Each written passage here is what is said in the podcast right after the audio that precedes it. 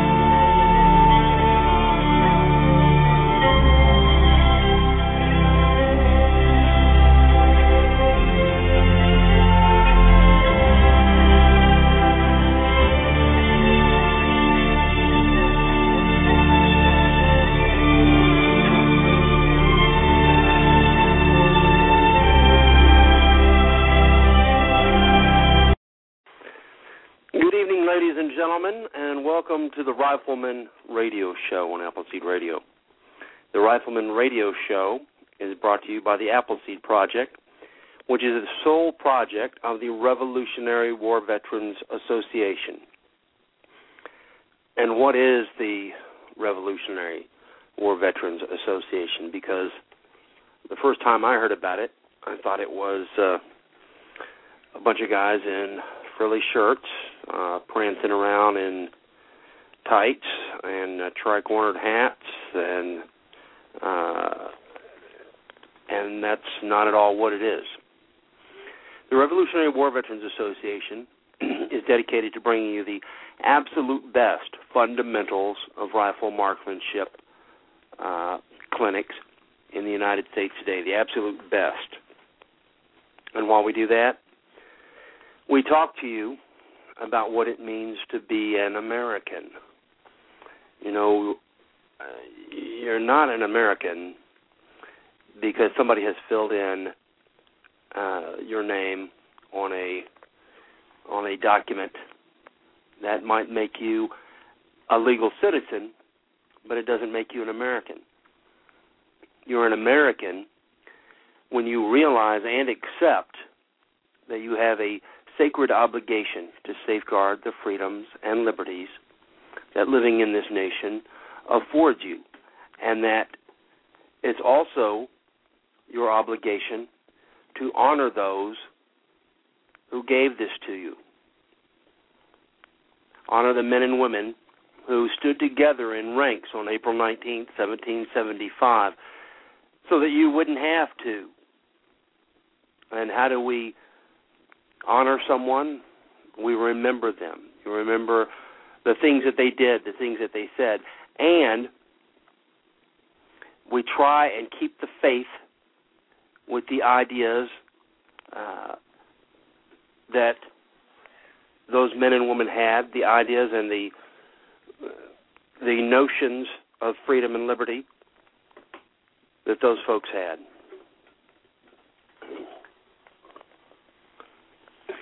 And that's what we do. We teach the absolute best two day rifle marksmanship clinic in the nation, and we honor the men and women who made it possible for us to have this nation, who made it possible for us to have the freedoms and liberties that living in this nation affords us. a couple of weeks ago, we uh, I read some of the letters to you uh, from a book from one of the books that I've been reading. It's called The Spirit of 76 by Commager and Morris. And they're the editors of the book. They're, they didn't write the book. The book was written by uh, uh, by thousands of men and women who lived during the American Revolution. They got all the letters together and put them in uh, chronological and subject order.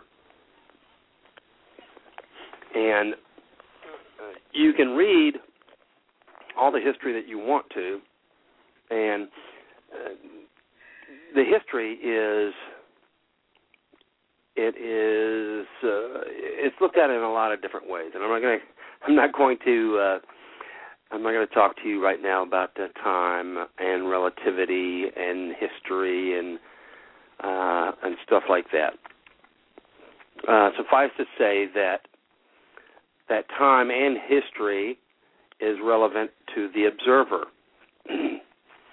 so, whenever you read about history, you can read uh, a history book that has all the facts put together and uh, set in chronological order and uh,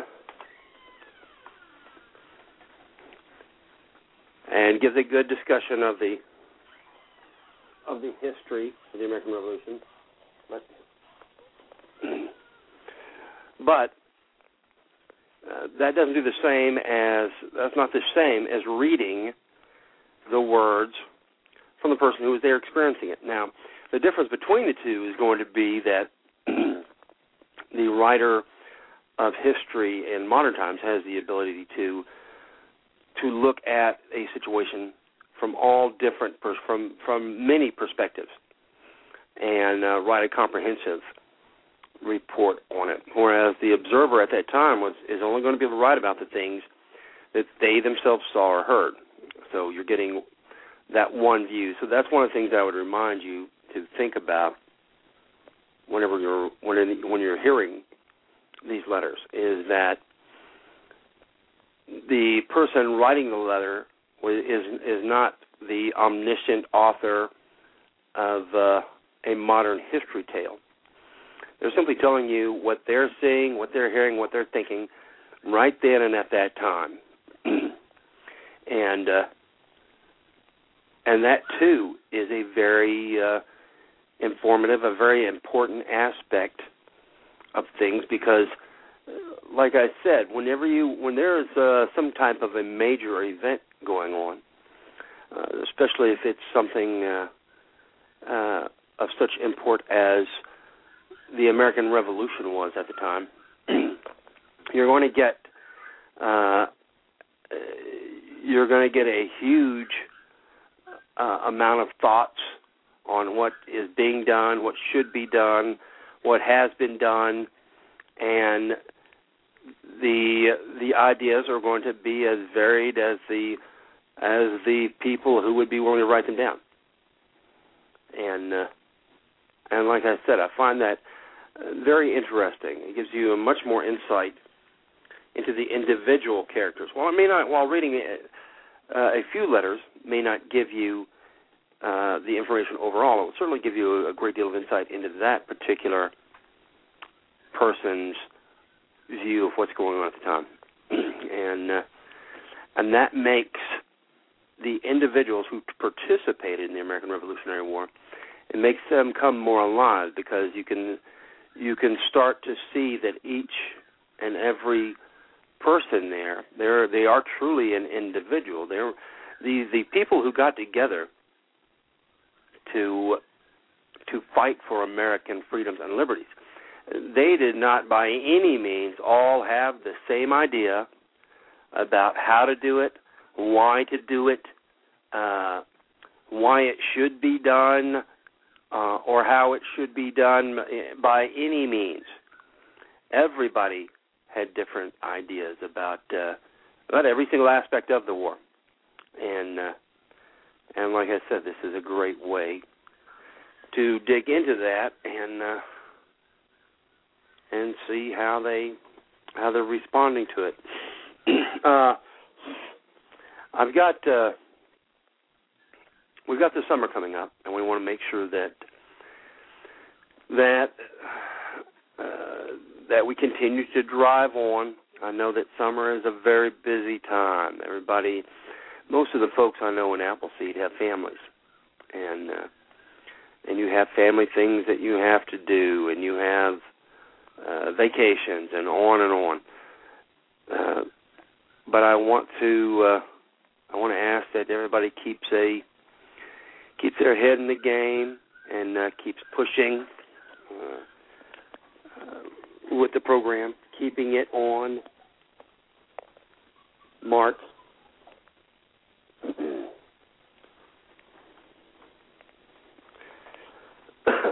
through the summer.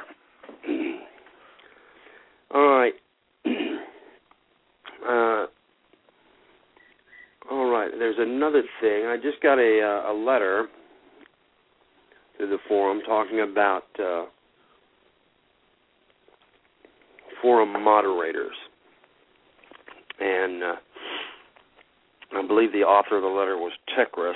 Uh, Tekris, I see you that you're in the chat room. If you'd like to uh, call in and explain uh, the program, that would be great.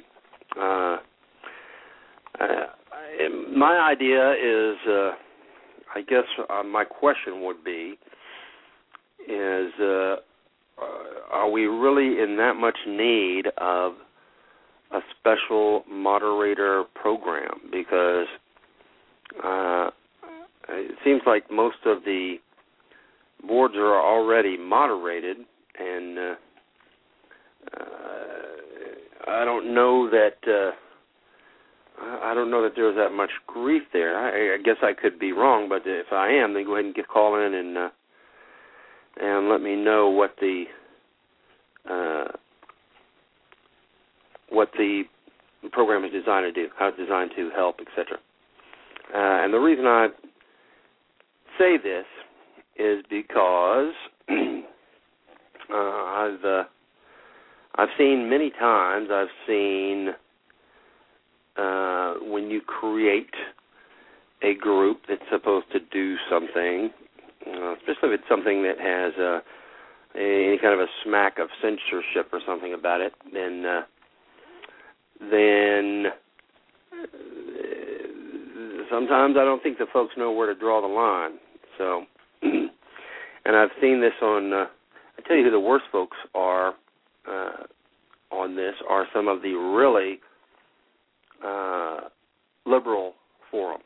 You know, I've been, I'm not going to mention any particular names, but uh, one of my jobs early on was to uh, scout through the different uh, the different forums available on the internet and plant seeds, become members and stuff like that. Plant seeds of uh, uh, apple seed, and uh, and I'm telling you that the absolute worst cases I saw of censorship were in the highly uh, liberal forums. I mean, you say you say absolutely anything that they are that is not toeing the party line, and they will strip it out.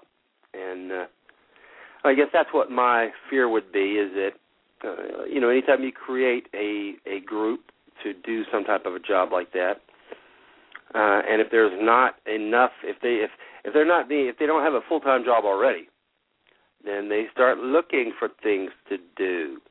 They start looking for things to uh, to validate their position, right? You know, so if there are not enough things that uh, that look like they need to be censored, then they can they get the things that they think might might be second or third or fourth cousins of things that need to be censored, and then censor them. So, so anyway, uh, if uh, anybody has any information on that, then I'll be glad to get that on the air in just a minute. Also, uh, I believe I put this in the the post. I don't think I put it in the the mail out that I did. But I want to remind you guys that one of the things that we want to do on the radio station is make sure that we get out the the congratulations to folks uh, who've been doing a good job. and uh, I believe there were uh, two or three hundred folks last week listening, and I must have talked about it for for altogether for about ten minutes. And you know, I don't think anybody called in to congratulate somebody else, which is kind of sad because I know the quality of our uh, of our instructors and members, and uh, if there were uh, 300 people listening, and I should have immediately gotten 300 calls, right? Because I don't think there's a single person in this organization that does not know somebody who's doing a good job. Listen, if you want to call and toot your own horn, I'll even take that. But uh, I do want to make sure that the folks that are doing a good job that uh, that we give them a pat on the back, and we do it on the forum, uh, I believe, at times, and uh, and that is good. But uh, I want to thank everybody. Uh, I want everybody to get a chance to thank everybody who's been doing a good job, and that. Uh, and I don't have any problems with uh, with starting this off uh, with giving praise to uh, uh, Andrew and Lauren LeCren. They're two of our Dallas instructors, and uh, they have done a really good job with putting together the uh, the lady seeds, uh, especially the ones with the the diva groups. And uh, and and while I'm talking to you about diva, I'm going to remind you again that if you would like to have a shoot and have it sold out, then you got a really good chance of doing that by contacting Judy Rhodes from the Diva Wow organization and working with her on setting up a Diva Wow slash Appleseed uh, event in your state, a ladies only event in your state. The Divas are a, a great group, and they've got a great promotions team too. So uh, I uh, I suggest you do that for your state. Now back to Andrew and Lauren. Uh, they've done a great job with uh, the lady seeds. They've done a great job with bringing on new events and new locations. So they're always working. At the same time, Lauren is uh, is beginning her uh, uh, competitive shooting career right now. Now they've both been shooting. Uh, uh, besides Appleseed, they've been shooting uh, cowboy action and uh, uh, other stuff, uh, along with uh, Andrew, who does uh, he does his Karate Man stuff, and uh, Lauren is now doing the high power, and uh, they got some matches coming up at Camp Swift, and they've been uh, sucking in all the rest of the Texas instructors. Uh, I saw this last week. I don't know how many teams we have now going to the uh, to Camp Swift to participate, but I believe there's at least two, if not four, three-man teams that we're sending together as Appleseed teams, uh, individual Appleseed teams, to the Camp Swift matches. And uh, I believe that uh, Lauren will be at the uh, uh, Camp Perry matches. And I think I talked to you guys last week about the uh, National Defense match that's uh, going to be introduced at uh, Camp Perry.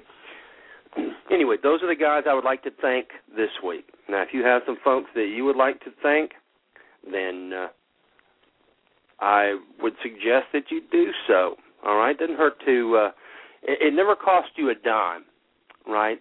To unless you're paying for long distance. But it, but even then, what is it? It's ten cents a minute. You can get your congratulations out in a minute.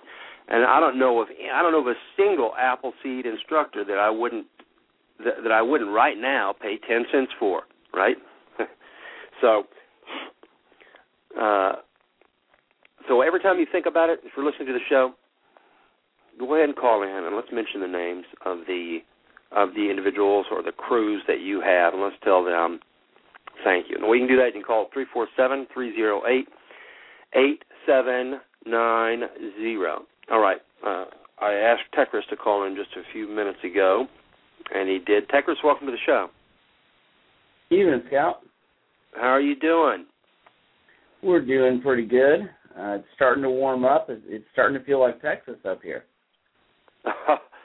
Are you sure about that? well, we, we've been it's not a dry heat up here. Okay, so you say you do have a dry heat? No, not exactly. We're we're getting there, but it's it's it, we're finally the wind stopped knocking down everything around us, so uh we're doing a lot better that way at least. We're still in a heavy wind here. We've had uh I would say if you average it out since uh January, it probably would average out to about uh 25 miles an hour every day because uh because we've had I would say at least 30 days of uh 35 to 45 mile an hour.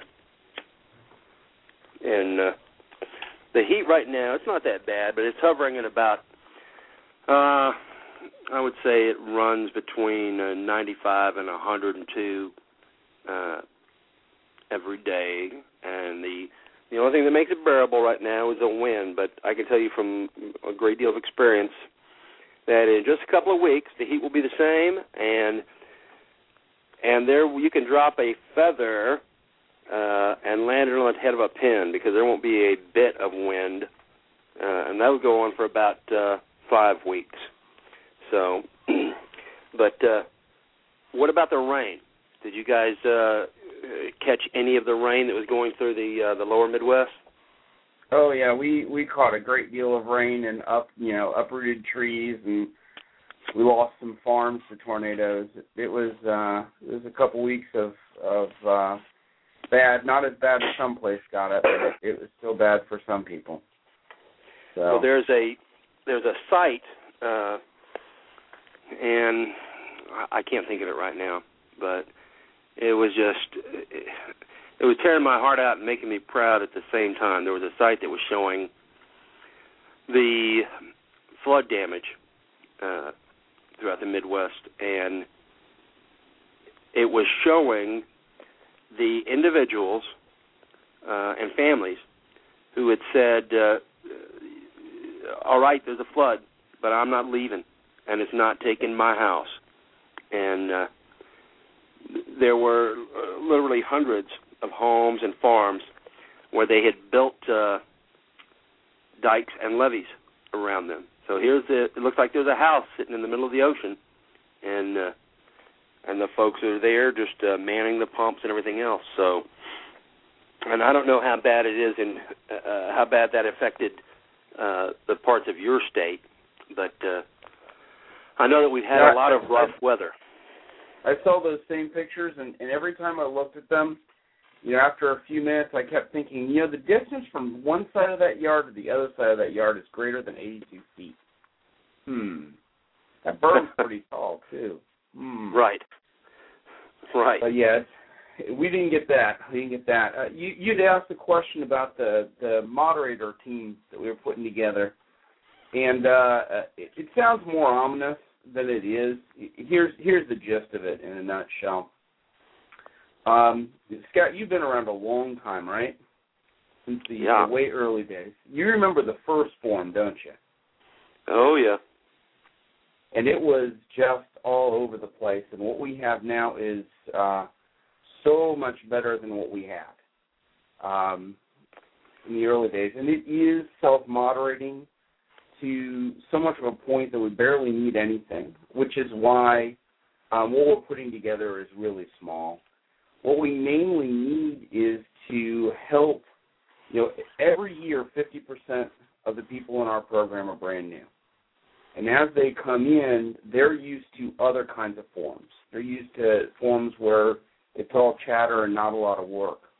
And mainly what the moderator team will be there for is to help guide the new people as they come in, get settled into a different kind of forum, and just keep everybody kind of on track and not wandering off.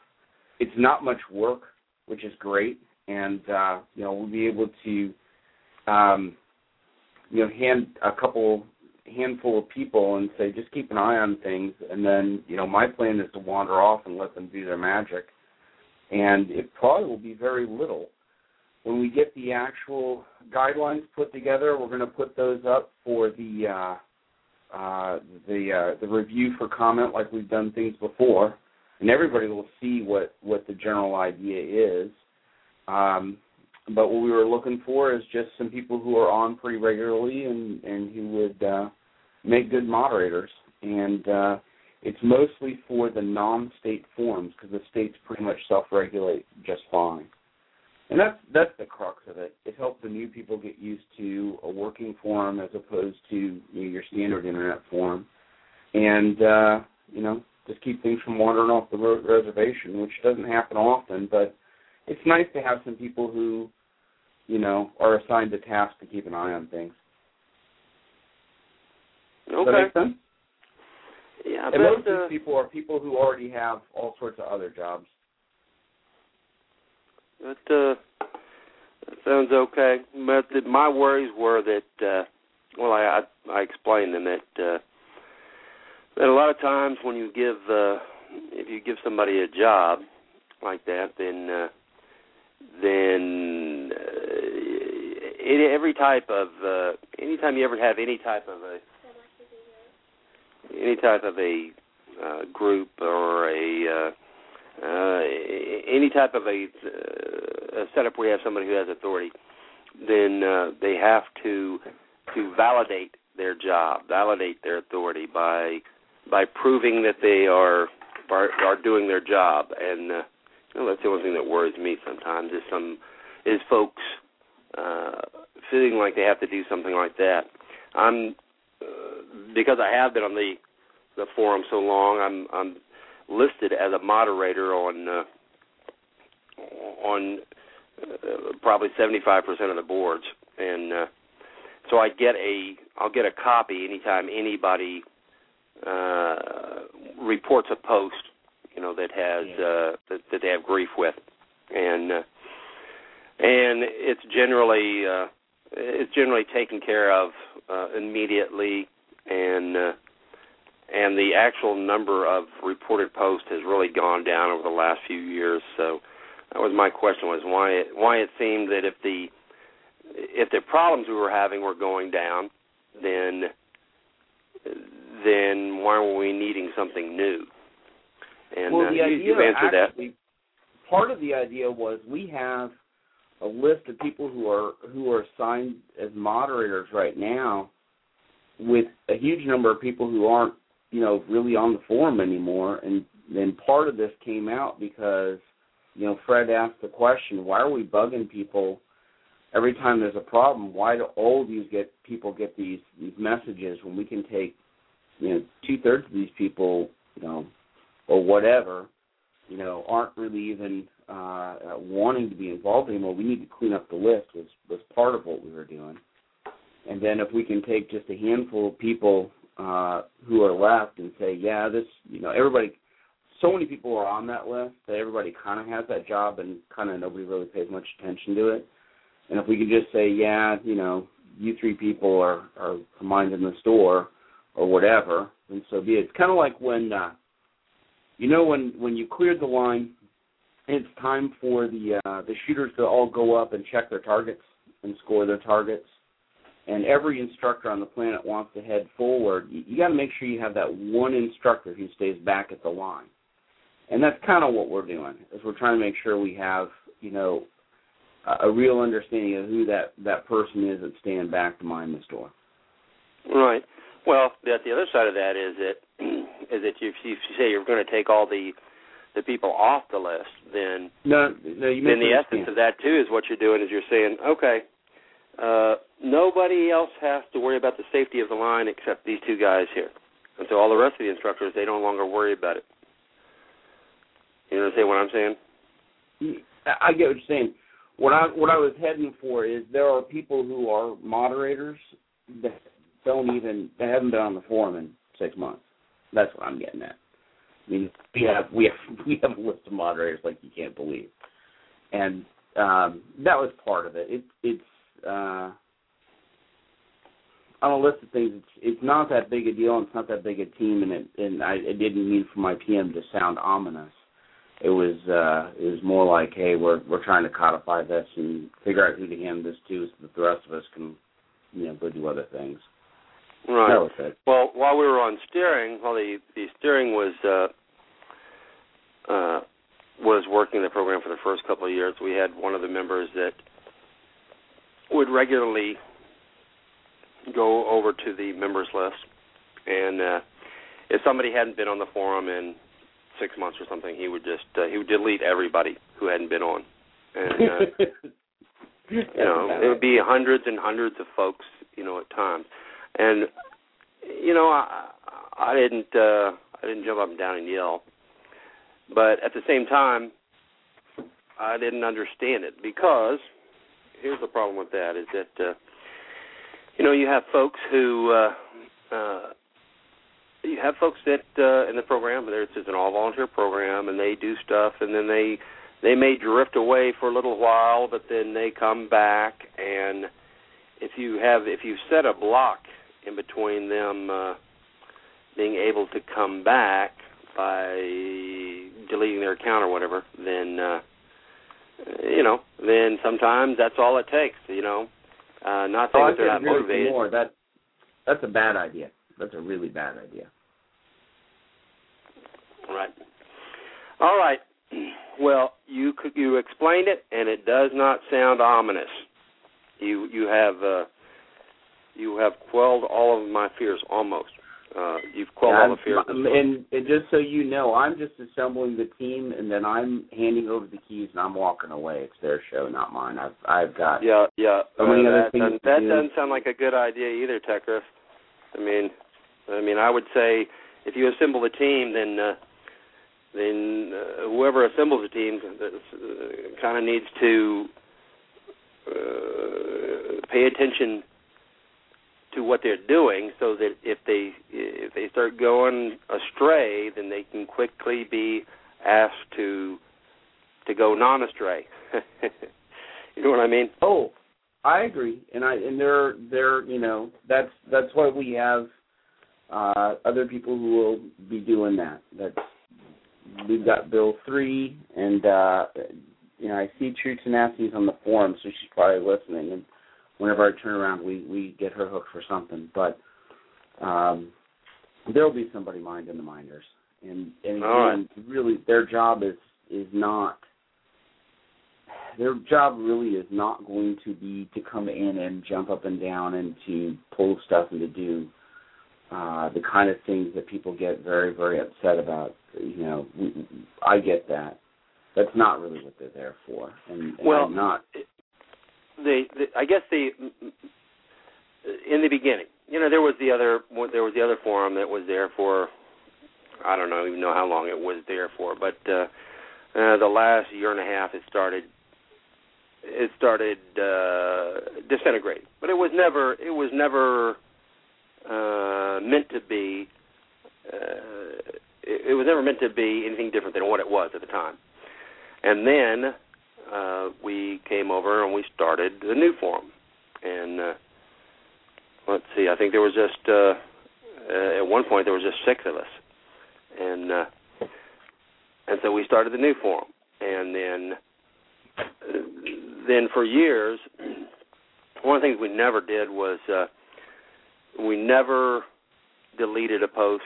We never uh, we never went inside of a post and took apart, took a you know deleted parts of it or altered it or anything else. All we ever did, uh, the the forum already has uh, you know uh, naughty language software, and uh, so if you try to write uh, something naughty, then uh, it usually will delete that word and it just replaces it with something else, like. Uh, oh, the F word uh, will just appear as loved up in quotations, you know, stuff like that. But uh, the only thing that would ever be done was that if there was foul language that escaped the the naughty language software, then that might be removed. Other than that, uh, and and occasionally a thread would be locked occasionally, but other than that, uh, the the everything uh, everything pretty much lay where it fell and uh, if a uh, post was too inflammatory, then sometimes it would just be moved to a, uh, a more private area. But uh, I guess the thing that uh, that bothers me is when you have folks that go in and start modifying a post, uh, then then that's uh, you know that's kind of dangerous. So so I would just uh, I would certainly urge caution uh, in that. Couldn't agree more. We don't. We don't. All right. disagree. Well, anybody you want to say thanks or uh, or uh, job well done to while you're on? Uh, particularly, um, just because I see him uh, doing it regularly, uh, Hawkhaven. Uh, you know, he he's very quiet, and very few people see what he does. But uh, you know, unending amount of work from him, and uh, it's uh, he's pretty impressive what he has to do, and he's about to take off for a little vacation, which is nice, and I hope he has a good time away from us, getting a little relaxation so he can come back in and, and get more work done when he gets back.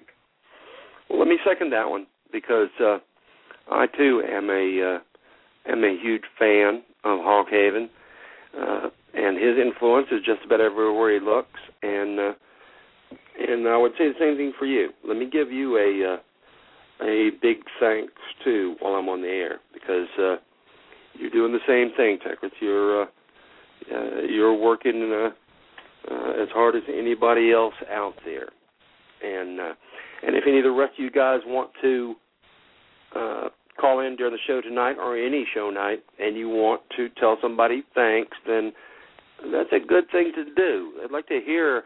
Uh, a lot of times, uh, as uh, as humans, as Appleseed folks, we we think that people can read our minds.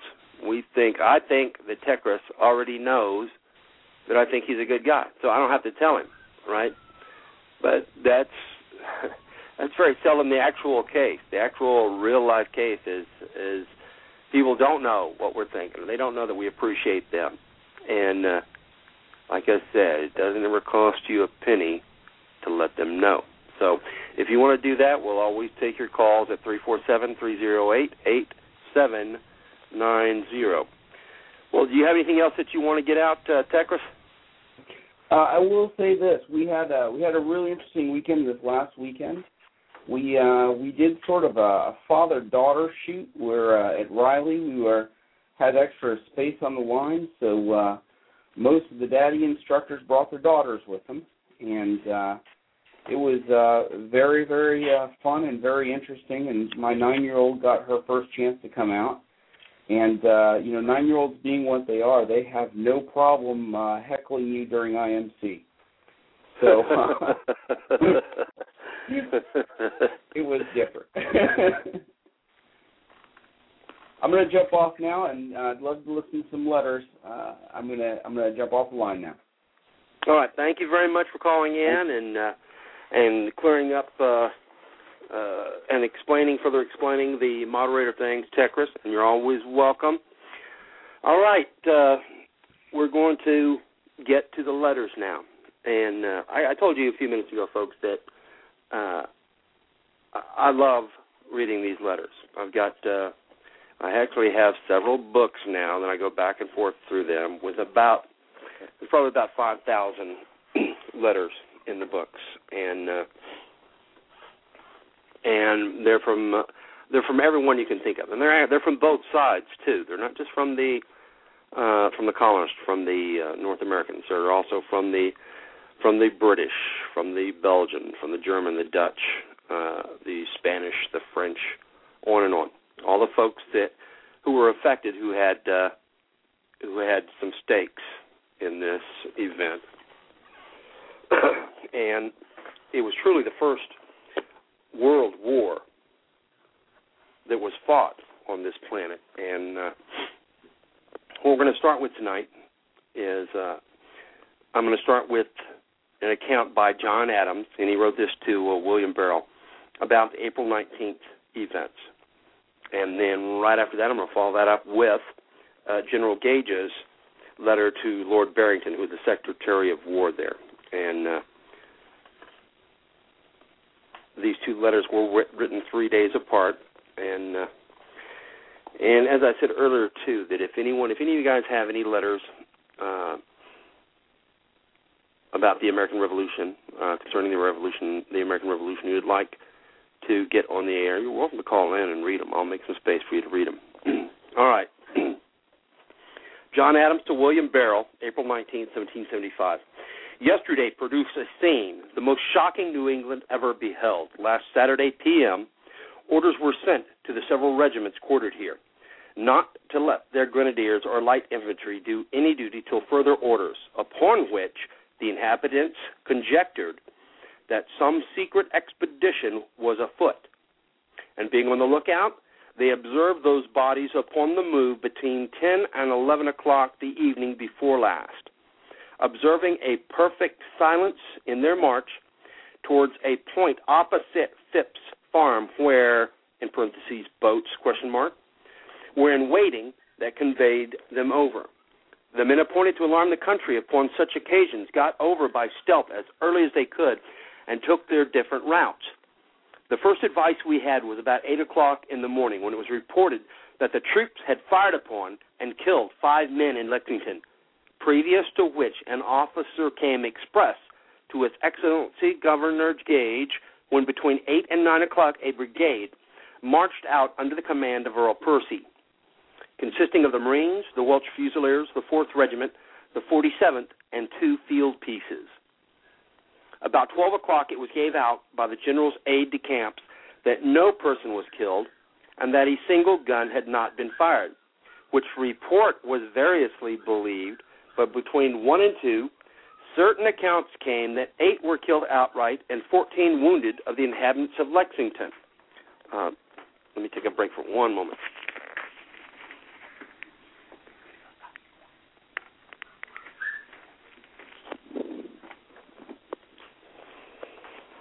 Okay, I've got uh, I got brand new puppies here. Between one and two, certain amounts came that eight were killed outright and 14 wounded of the inhabitants of Lexington, who had about 40 men drawn out early in the morning near the meeting house to exercise. The party of the light infantry and grenadiers, to the number of about 800, came up to them and ordered them to disperse the commander of them replied that they were only innocently amusing themselves with exercise, that they had not any ammunition with them, and therefore should not molest or disturb them. Which answer, not satisfying, the troops fired upon and killed three or four. The others took to their heels, and the troops continued to fire. A few took refuge in the meeting. When the soldiers showed up the windows and pointed their guns in and killed three there. Thus, much is best account I can learn of the beginning of this fatal day. You must naturally suppose that such a peace would rouse the country, allowing the report to be true. The troops continued their march to Concord, entered the town, and refreshed themselves in the meeting and townhouse. In the later place, they found some ammunition and stores belonging to the count to the country, which they found they could not bring away by reason that the country people had occupied all the posts around them. They therefore set fire to the house, which the people extinguished. They set fire a second time, which brought on a general engagement at about 11 o'clock. The troops took two pieces of cannon from the peasants, but their numbers increasing, they soon regained them, and the troops were obliged to retreat towards town. About noon, they were joined by the other brigade under Earl Percy when another very warm engagement came on at Lexington, which the troops did with the bravery becoming British soldiers, but the country but the country were in a desperate manner, not regarding their cannon in the least, and followed them till seven in the evening, by which time they got into Charlestown when they left off the pursuit, lest they might injure the inhabitants. I stood upon the hills in town and saw the engagement very plain. It was very bloody for seven hours. It's conjectured that one half the soldiers at least were killed. The last brigade was sent over the ferry in the evening to secure their retreat, where they are this morning entrenching themselves upon Bunker's Hill to get a safe retreat to this town. It's impossible to learn any particulars as the communication between town and country is at present broken off. They were till 10 o'clock last night bringing over their wounded, several of which are since dead, two officers in particular.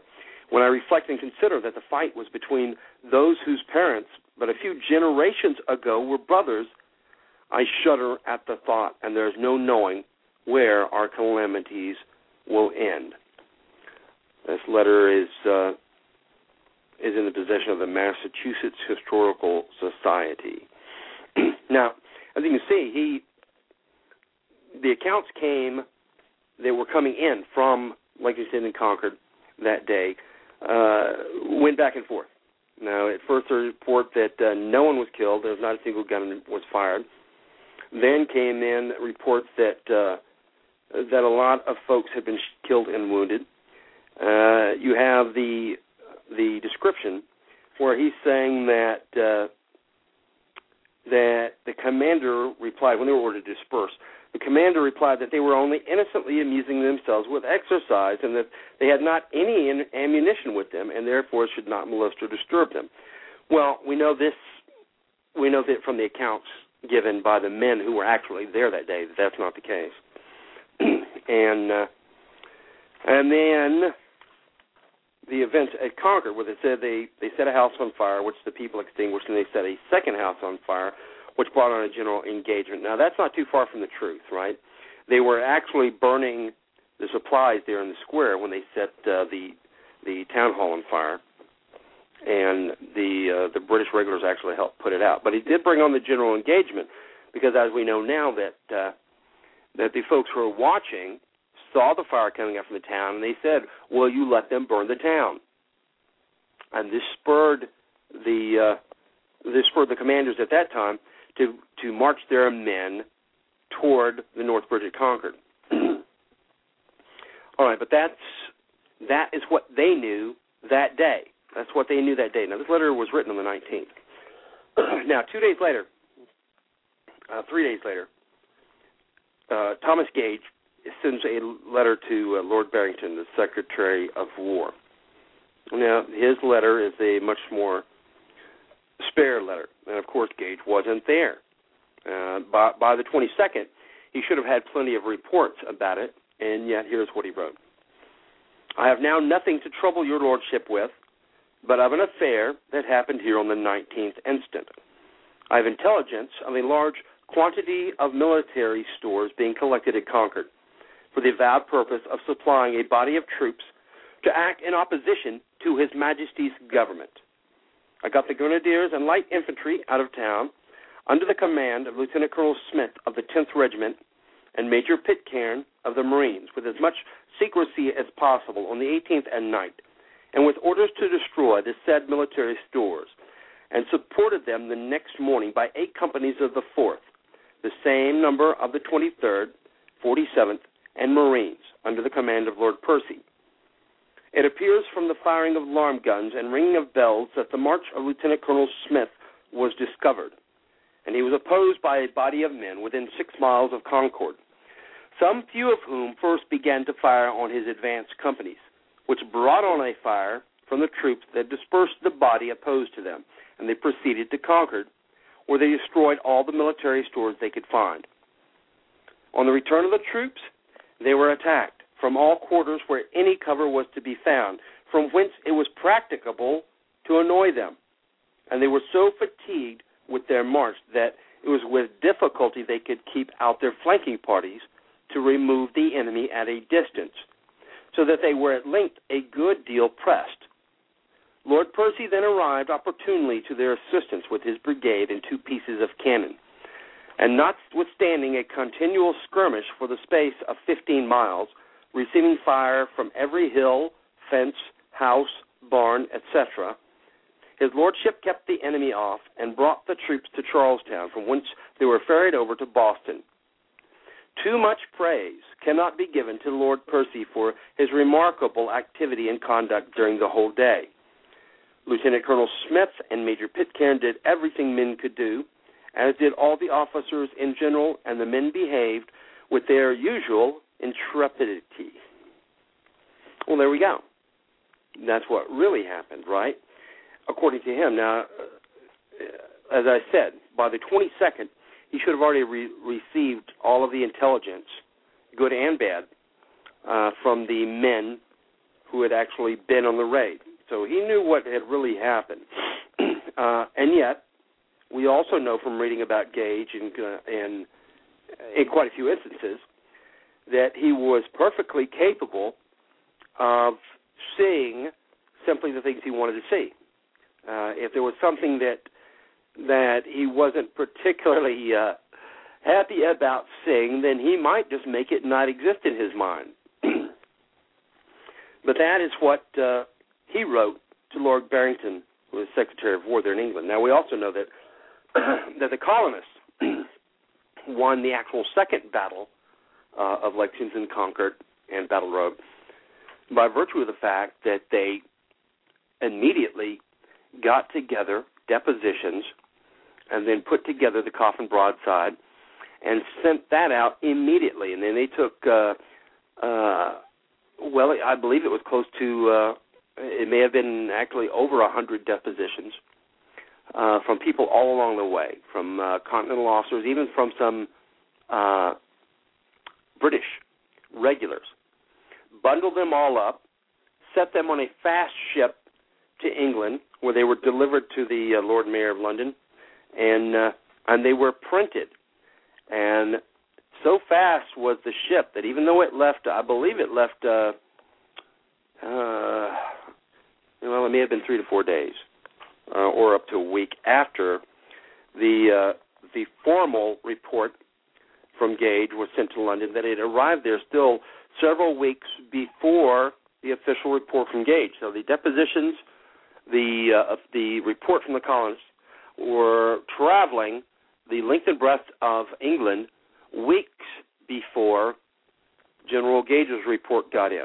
So they that allowed them to win uh, the uh, the actual second battle and gain a great deal uh, of mileage from this by way of uh, of getting their information there quicker. now, the next uh, the next letter I want to read to you is going to be from uh, General Arnold, and it's written to General Schuyler, and he's going to talk about the Battle of Valcour Bay. Before I do that, let me let me talk to you real quick about this because I don't know if any of you guys, uh, I, I'm sure quite a few of you have, but for those of you who haven't, please take a few moments and read about the uh, the expedition to conquer Canada. Uh, it, it is absolutely amazing uh, for many reasons. It the the difficulty that these men faced and the, the the obstacles they surmounted were absolutely fantastic, uh, and the the speed with which they traveled was fantastic too, and they uh, they marched hundreds and hundreds of miles to attack the uh, fort in Canada, and they very nearly won it. They very nearly took it. However, they didn't, and they were forced to retreat. Now, I'm going to tell you this too: is that this uh, this assault that was mounted, they they figured they could take their supplies and everything uh, by raft and canoe, and they would just uh, they would just pull them upriver to Canada, and uh, you know that it wouldn't be that hard, and it was it was tremendously hard. Uh, and I'm not talking about just the going up because they went up and they came back. Now, there were many times where they went up where they had to go past rapids, and then that meant that the boats couldn't be pulled past the rapids. Now, first of all, let's let's uh, let's first of all talk about the fact that you're that you're pulling a craft against the flow of water upriver, and uh, and I've done this before. I've canoed upriver. I've I've taken a raft upriver, and I've portaged canoes and I've portaged rafts and and I've taken rafts downriver and I've been to plenty of uh, I've been to several places where I uh got out of the raft and was letting it go across or letting it go down rapids by holding onto a rope and and this is difficult going downriver, let alone going up. But they did it. and then uh, when they came to rivers or uh, to rapids or areas where there was a uh, uh, a uh, a quick change in uh, elevation on the river, then they would have to portage. And even with just the canoes, that's rough because we're talking about carrying a big, heavy wooden canoe, taking it out of the water, carrying it up the side of uh, uh, of a hill or even of a mountain to get to the other side of the rapids. And not only just the canoe, but you've got all the supplies that were in it too. You got to carry it all up there. Now the rafts. Now the rafts, you couldn't do this because they were too big and heavy. So what they had to do they'd have to disassemble them. They'd have to take all the boards apart, take all the uh, the pieces of the raft apart, and then carry it piece by piece back up over the rapids and put it back together and keep going on, dragging it upriver, not not hopping on it and resting and carrying it, but dragging it upriver. And listen, uh, it wasn't very warm at the time either. Uh, also, once the uh, the expedition to Canada was defeated, once they were uh, once they were heading back, they were being uh, pursued, and and the uh, uh, the pursuing the pursuing enemy had they been able to uh, to capture and defeat them, or even just uh, even just continue the route, then uh, then General Burgoyne and uh, uh, the rest of the British regulars could have cut the colonies in half. They could have uh, it could have very easily ended the American Revolution right then and right there. But that's not the case. And why? because uh, General Arnold, Benedict Arnold, and this is before he before he made himself famous with his treachery, because he fought uh, the pursuing army all along the way until he got to Lake Champlain. Like Lake Champlain. When he got to Lake Champlain, what did he do? He built a navy.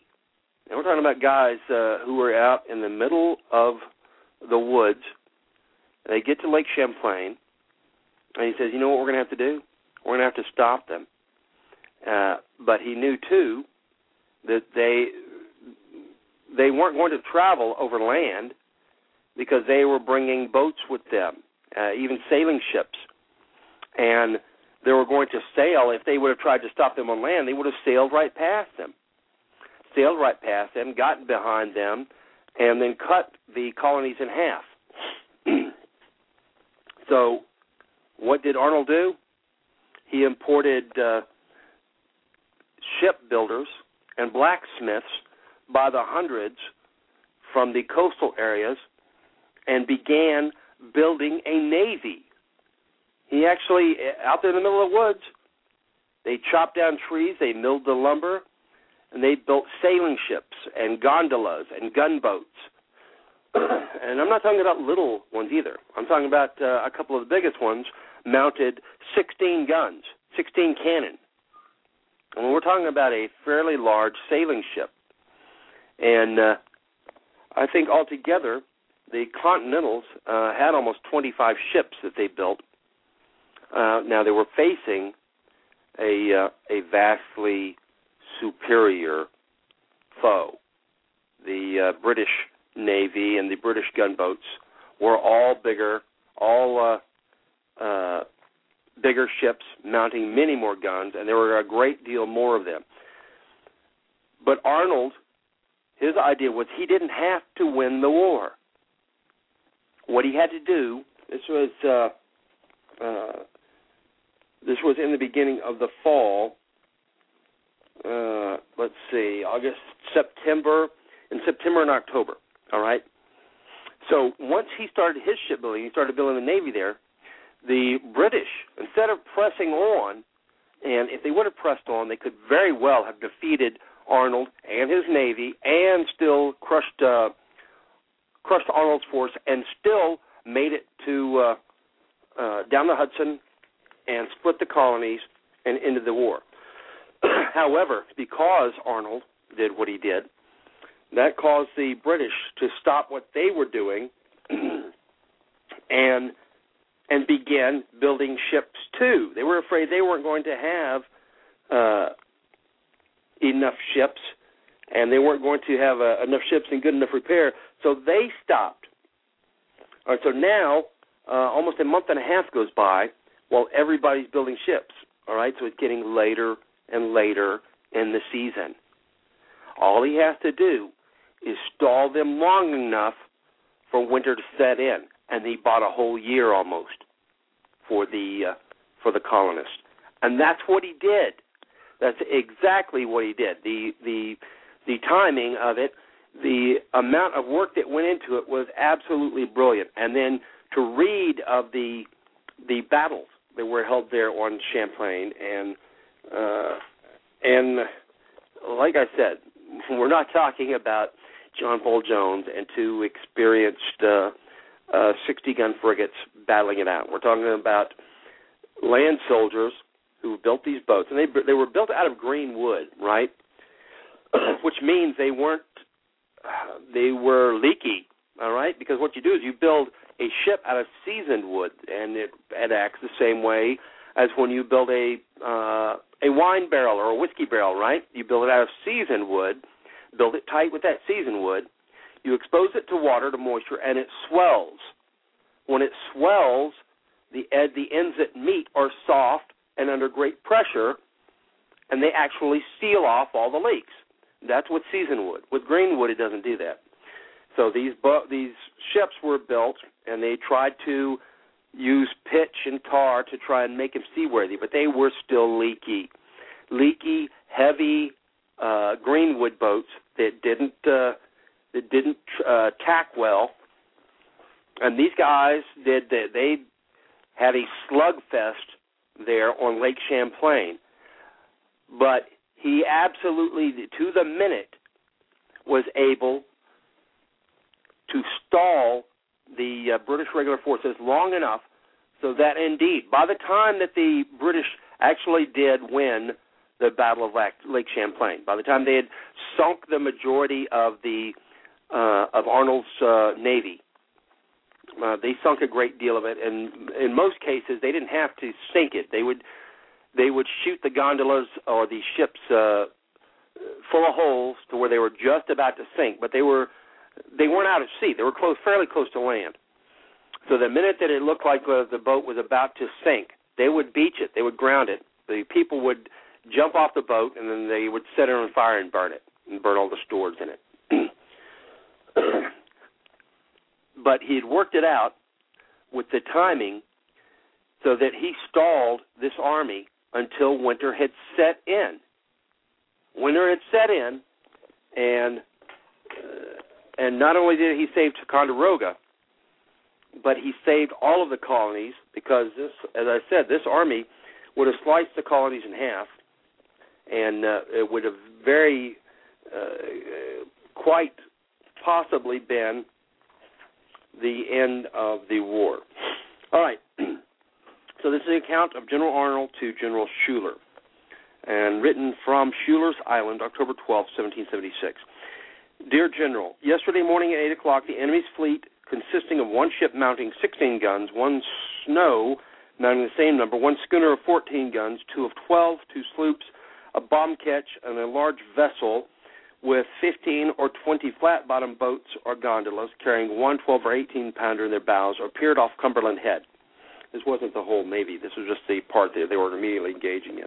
We immediately repaired to receive them. The galleys and Royal Savage were ordered underway. The rest of our fleet lay at anchor.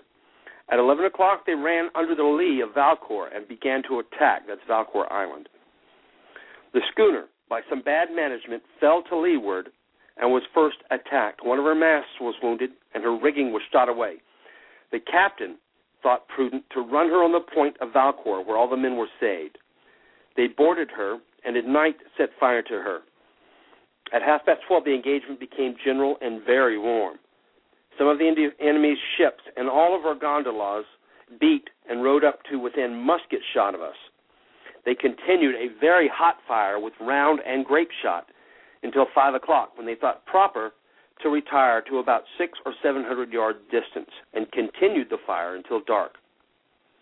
The Congress and Washington, these are the two ships, two of these ships, have suffered greatly.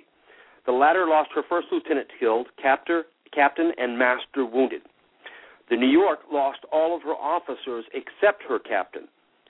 The Philadelphia was holed in so many places that she sank in about one hour after the engagement was over. The whole killed and wounded amounts to about 60.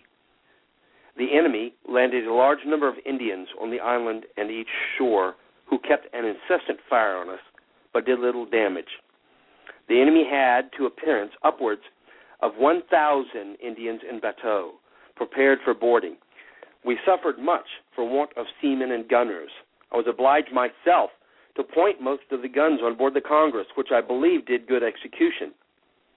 The Congress received seven shot between wind and water and was hulled a dozen times, had her mainmast wounded in two places and her yard shot in one. The Washington was hulled in a number of times, her mainmast shot through, and she must have a new one to sail. Both vessels are very leaky and want repairing. On consulting with General Waterbury and Colonel Wigglesworth, it was thought prudent to return to Crown Point, every vessel's ammunition being nearly three fourths spent. At seven o'clock, Colonel Wigglesworth and the Trumbull got under way. The gondolas and small vessels followed, and the Congress and Washington brought up the rear. The enemy did not attempt to molest us. Most of the fleet is this minute come to anchor. The wind is small to the southward. The enemy's fleet is underway to leeward and beating up.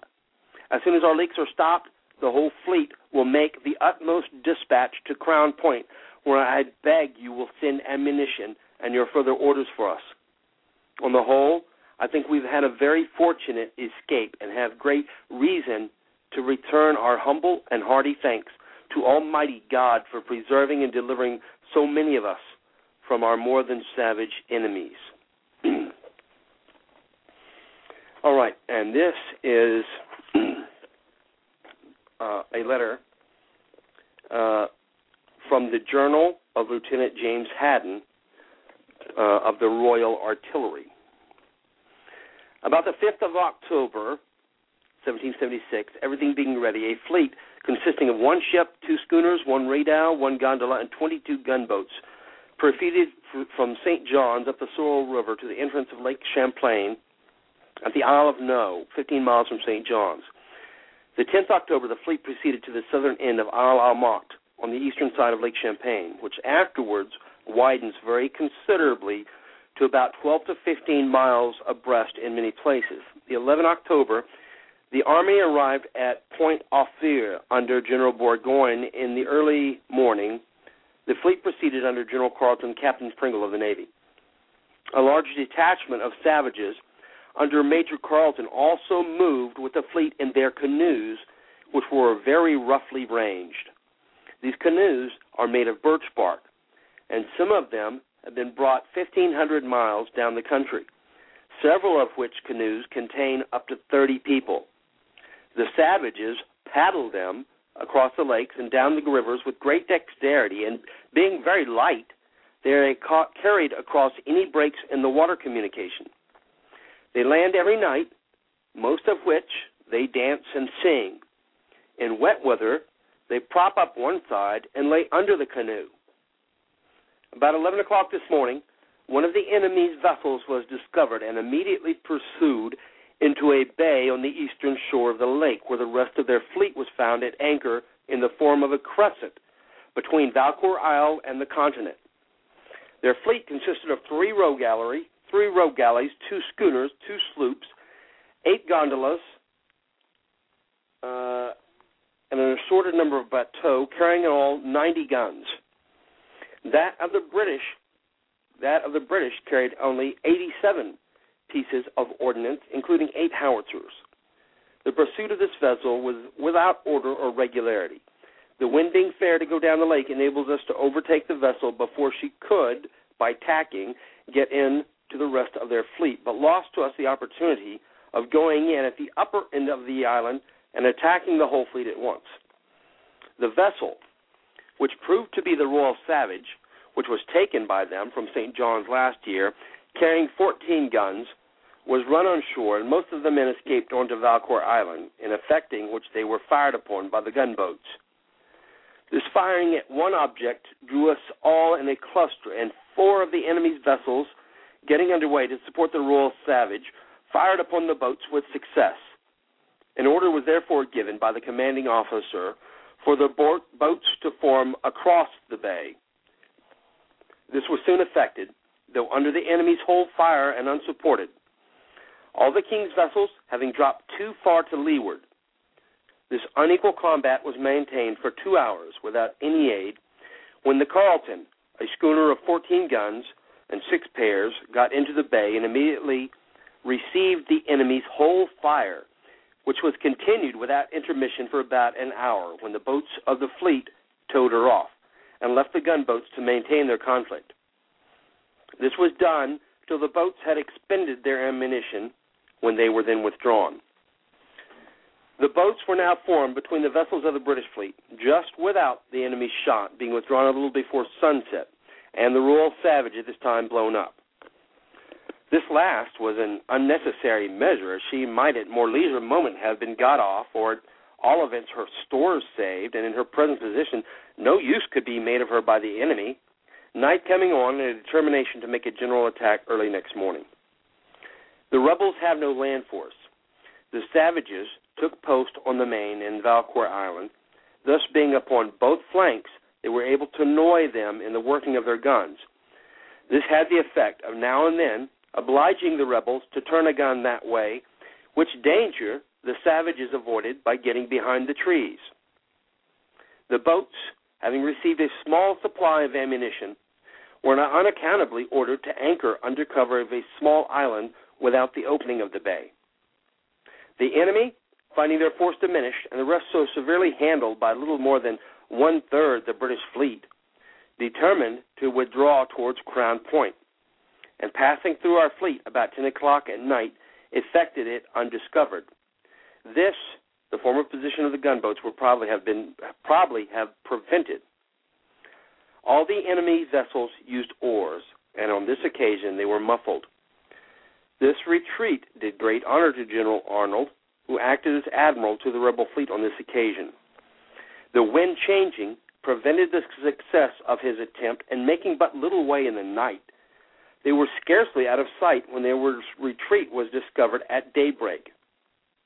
The British fleet stood after them and gained ground considerably till the violence of the wind and a great swell obliged both fleets to anchor. Towards evening, the weather was more moderate, and the fleet proceeded.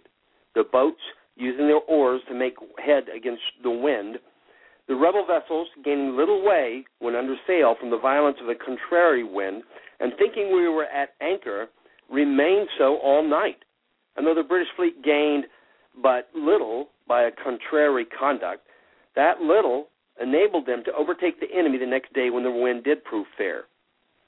Our ship and schooners, being better sailors, first came up with the rebel fleet and retarding their movements till the whole were in sight. Three of the sternmost vessels struck their colors, in one of which was General Brigadier General Waterbury, their second in command. Arnold ran his own vessel and five others on shore and set fire to them. The three foremost only escaped to Ticonderoga, as did General Arnold with most of the crews of the burnt vessels. All right, so although Arnold did not win the battle, uh, he in reality he never intended to win it. He knew that there was no way he was going to win it. What he was doing was fighting what's called a retrograde action.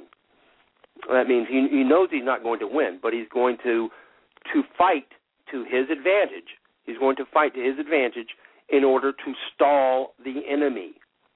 He knew that uh, winter was coming on, and that if he could stall Burgoyne and his forces until winter, then he would he would stall the attack southward into the colonies. There's no there's no way it was going to be made in the winter uh, because there was no way to march through the winter through this terrain. If you guys have uh, for the folks that have been uh, in, in the areas of Canada and uh, uh, uh, the Great Lakes, the uh, those areas there, there's uh, there's no way that you're going to march through that area in the winter with the snow, especially with the great deal of uh, of lake effect snow that you're likely to get. All right. Uh, so, a great deal of uh, a great deal of respect is due, not just Arnold, but all his men, uh, because of the because of the battles that they fought there, because of the uh, the trials and tribulations that they went through in order to uh, to slow down the army, to stop the army from from marching south into the colonies. Now, of course, Arnold who who was the reason that battle after battle was won, uh, and every time that uh, that Arnold, at the head of uh, uh, colonial forces, engaged in a battle, uh, it was most generally a success and brought great honor to him. But as we also know, that his character his fatal character flaw caused him to become a traitor and betray himself and his nation when he tried to uh, sell West Point and they eventually went over to uh, the British side. so all of the stuff that he did, all of the absolutely tremendous uh, actions that he participated in, and if you read the if you read these stories of the expedition to Canada, of the hardships and of the trials and tribulations that they went through, you would be amazed. You would be absolutely amazed to think of groups of men uh, walking from uh, uh, walking from the United States to Canada up ice cold rivers, dragging rafts with them. There were no trails, there was no roads. Taking these things apart, climbing up the side of the mountains with the rafts on their back, and doing this over and over and over past uh, almost a hundred portages where they would have to do this, and then getting position and attacking uh, the British in Canada, almost winning, just just almost winning, and the only reason they didn't win was just due to the the loss of their commander from a load of uh, grape shot in a cannon, and still fighting their way back and fighting this battle on uh, Lake Champlain, and uh, and all of that is gone. All of that is gone from Arnold because because ultimately he betrayed himself and his nation. all right. Uh, let me make sure that I'm checking the switchboard to see if uh, anybody's calling in with any of the letters. Okay, if you do want to call in, if you have some letter that you would like to read, uh, or if you have questions about any of the, the letters that I'm reading, or any about the uh, about any of the events that we're covering as we're going through this, I'll be glad to do my best to answer them. You can call in at three four seven three zero eight eight seven nine zero three four seven three zero eight eight seven nine zero. Just call in. Uh, the call screener will will talk to you and they'll find out what you want your what your comment is or your question or anything and we'll get you on the air. All right. And we're still accepting calls for folks that want to congratulate uh, or give uh, give credit to their folks. and I see uh, I see one guy in the uh, in the chat room who was talking about uh, the uh, that even today traveling the Arnold Trail, which is the uh, the marching route to Quebec, is quite an accomplishment, and that's uh, Rocky Rocky Ha in the chat room. Listen, I completely agree with you, Rocky, because even even if you weren't uh, carrying, if you weren't dragging a raft up a river, even if you weren't, they didn't have enough food either. they were uh, they were on short rations, and uh, I believe at one point, even uh, when folks started getting sick, they started saying, "Look, uh, we can't afford to waste the food on these sick people." So the sick people only get uh, like third or quarter rations. So, and it, it, they didn't have a good understanding back then, of course, that if you're sick, you need uh, just as much, if not more, or better nourishment than a healthy person. But they had no rations. They didn't have any food, uh, and they didn't have the clothes that they needed. They were uh, they were marching on to Quebec in the fall, and they were marching a great deal of time in water. Listen, these were these were hardcore folks back then, and uh, and just like Rocky was saying, just marching the trail right now, or just walking the trail in good, uh, in hiking clothes, hiking boots, good uh, Gore-Tex stuff, uh, with uh, with tasty vills and stuff. I'm telling you that that that that is something who somebody who who came and said, look, I marched, uh, I walked all the way the route that uh, uh, that uh, General Arnold's forces took to Quebec. I marched, I, I hiked all the way up and back that route. People are going to say, "Wow, man, and you really did something, man! You hiked that many miles, you know, you're something." And yet, yet he didn't hike it. The person that's being receiving these accolades didn't hike it uh, barefooted in just a pair of pants and a blanket with no shirt, just a pair of pants and a blanket, and uh, on short rations, uh, with no road, no trail whatsoever, and uh, and having the enemy's Indians who were uh, the Indians that were employed with the British, uh, fighting them along the way.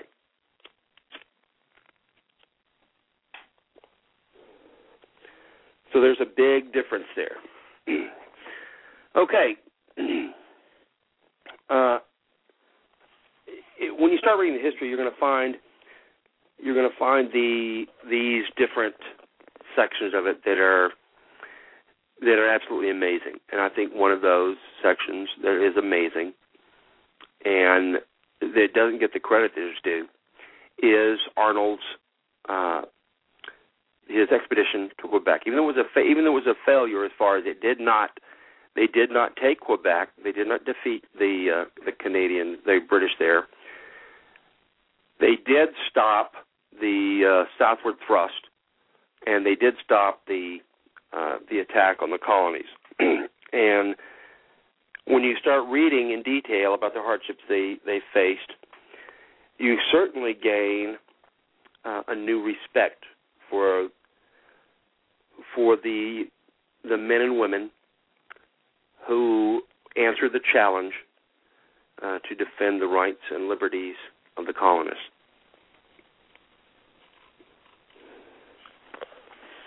All right, now, as you know, there's another one that uh, that I'm very fond of, and that is the the battles of Princeton and Trenton. and this was uh, this was occurring a uh, uh, a little while after the uh, the battle at Champlain, and I consider now they consider the battle at Champlain uh, at Valcour Bay. They consider that to be one of the times that America was saved, and I told you I, I read a book a couple of years ago. Matter of fact, I gave it to Fred at uh, at Ramseur back at uh, in uh, oh 2007, I think, and uh, it was called Almost a Miracle. and uh, I'm reading it again now. I happened to see it at the library, and I grabbed it again. I'm reading it again because it was it was such an enjoyable story, and it details the American Revolution from beginning to end. And what you see, what you see over and over and over again is that time after time, time after time, but the because of uh, of numbers of things, because of the way that uh, battles were fought, because of uh, of different things that happened, because of the fact that the moon rose in a different position than it should have been in, and this is recorded uh, not just by uh, Paul Revere. Uh, this is recorded by a great number of folks that the moon rose in a different location the night that uh, Revere rode across the bay. And because of where the moon rose, it placed him in the shadow. It placed him in the shadows of the ship. So, and why did that happen? Why did the moon rise? Why was it a different moonrise that night? Time and again, those things happen over and over. Battles that uh, that the colonials should not have won, they won. Defeats that they suffered, which should have been total defeats, where they should have been completely routed and destroyed, they weren't. Over and over. It's not just a few. It's over and over. So you have to ask yourself, why? Why did that happen? Why was it almost a miracle? As a matter of fact, I, I, you can take the word almost out. It was a miracle that we succeeded in gaining our independence, that this nation was born. All right, so if that's the case, if that's the case, then it wasn't just by accident. Now, I'm not going to to do any kind of preaching to you. Every man's faith is his own. But I'm going to tell you this: is that uh, if you read this book, and you don't have to read this book, you can read other books, and just uh, keep this in your head. If if it was such, uh, if we gained this nation and we shouldn't have because uh, because of so many times where we should have been beaten and we weren't. Then what does that mean? I'll tell you what I think it means. I think it means that we have something special that we are meant to do. Now, we've been doing it for 230 years, too. You know, we are a completely unique nation. E pluribus unum.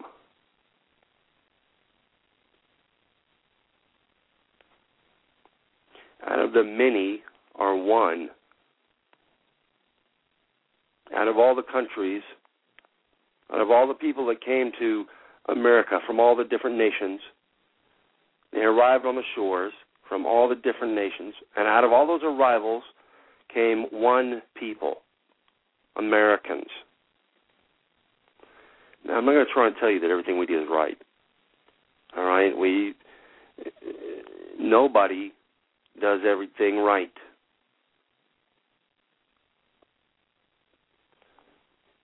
But I think we do a really good job of what of what we do, and I think we could do a better job if we really concentrated on it if we all got involved a little bit more and tried to make sure that that our nation was doing the right thing. All right, and that's one of the things that we that we're going to talk to you about at an Appleseed event. All right, and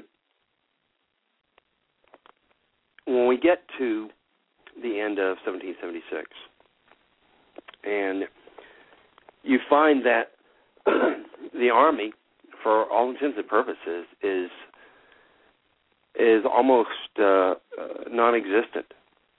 there are only a couple of thousand men left uh, out of two million. There's only a couple of thousand, uh, a few thousand men that are in any shape, any position to do anything. Now, also add to that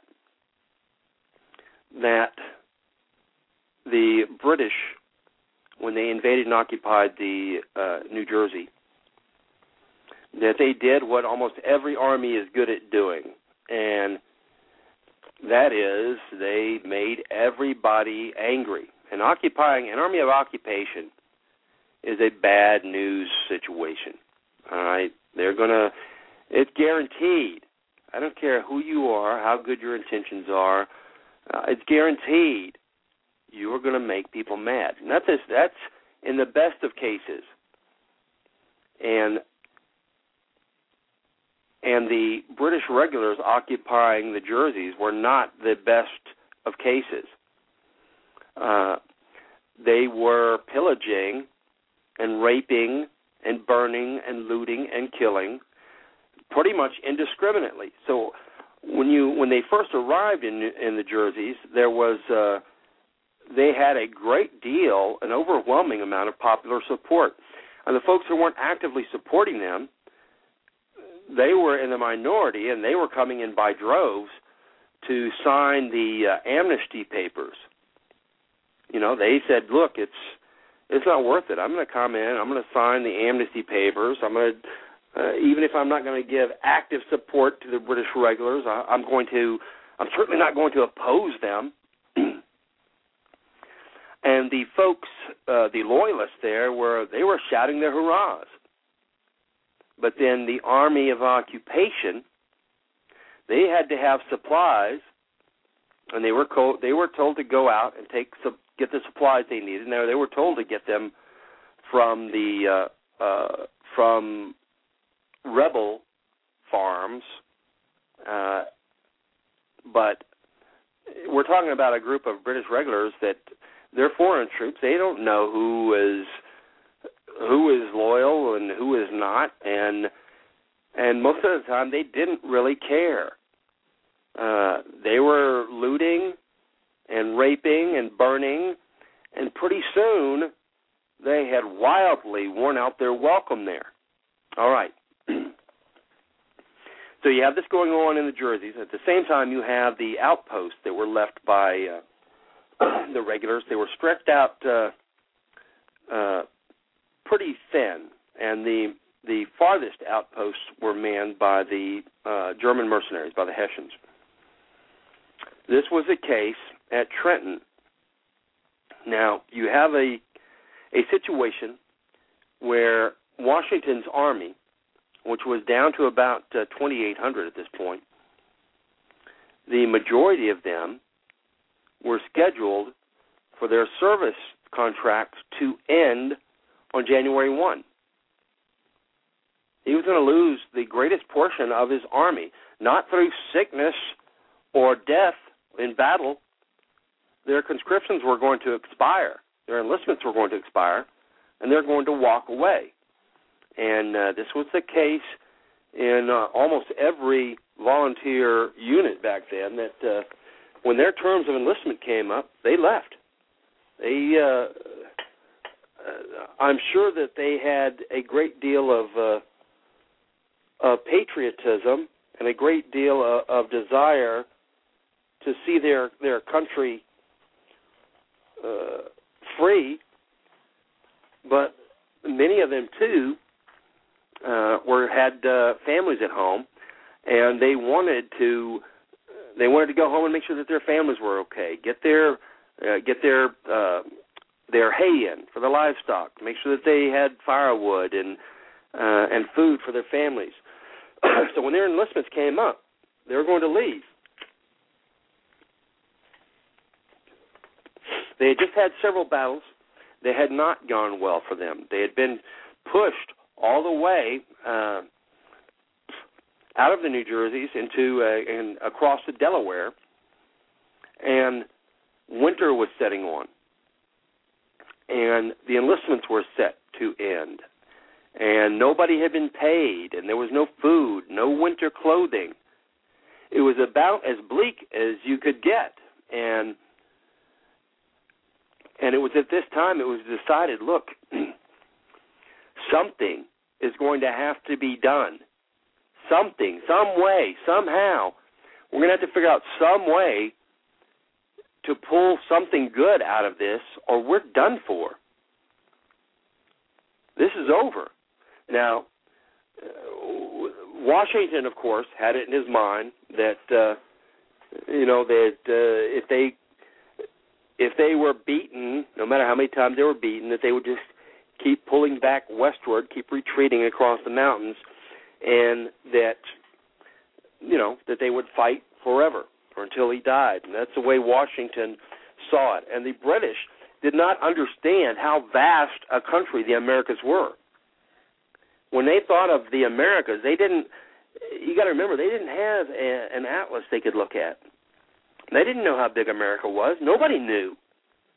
They nobody had any kind of an idea until uh, almost uh, a decade or two decades later. Did they have any kind of an idea, even remotely, how big this nation was?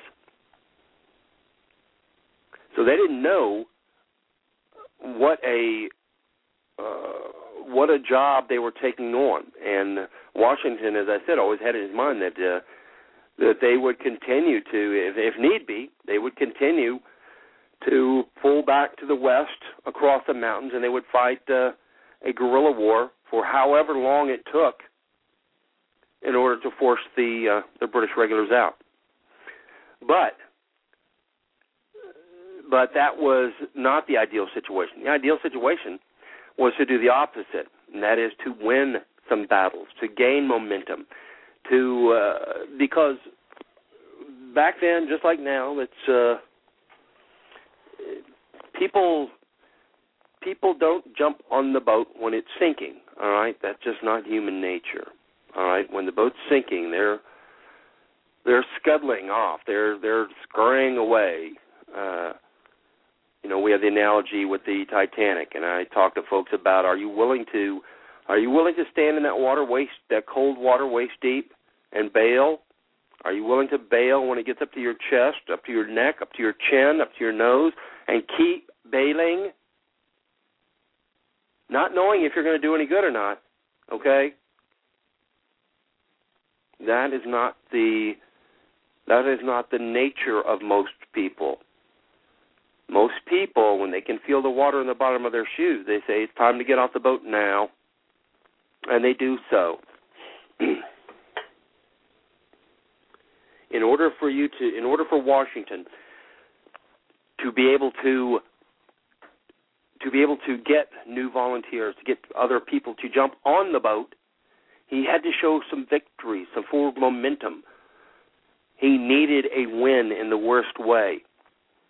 And finally, in December, uh, it was decided that look, uh, even he took a big gamble with the attack on Trenton, crossing the Delaware in winter. But the gamble was this: we're either going to win or we're going to lose, and there's no downside to it as far as we're to we're to be losing anyway. Even if we even if we sit here and do nothing, we're still losing. We're going to lose. and yet we have a chance to gain something, to pull something out of this if we win. So the decision was made to uh, to attack Trenton.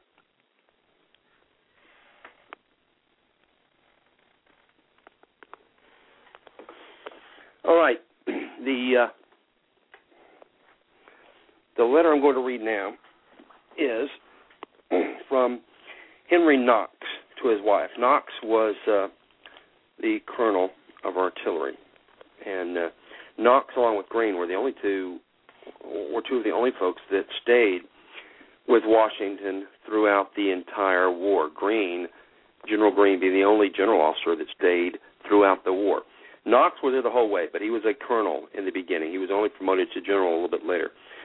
But those were the only two generals uh, that uh, that were with Washington from when it began until the end.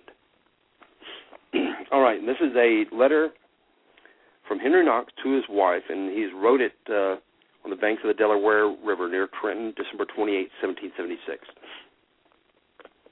Trenton is an open town situated nearly on the banks of the Delaware. Accessible on all sides, our army was scattered along the river for nearly 25 miles.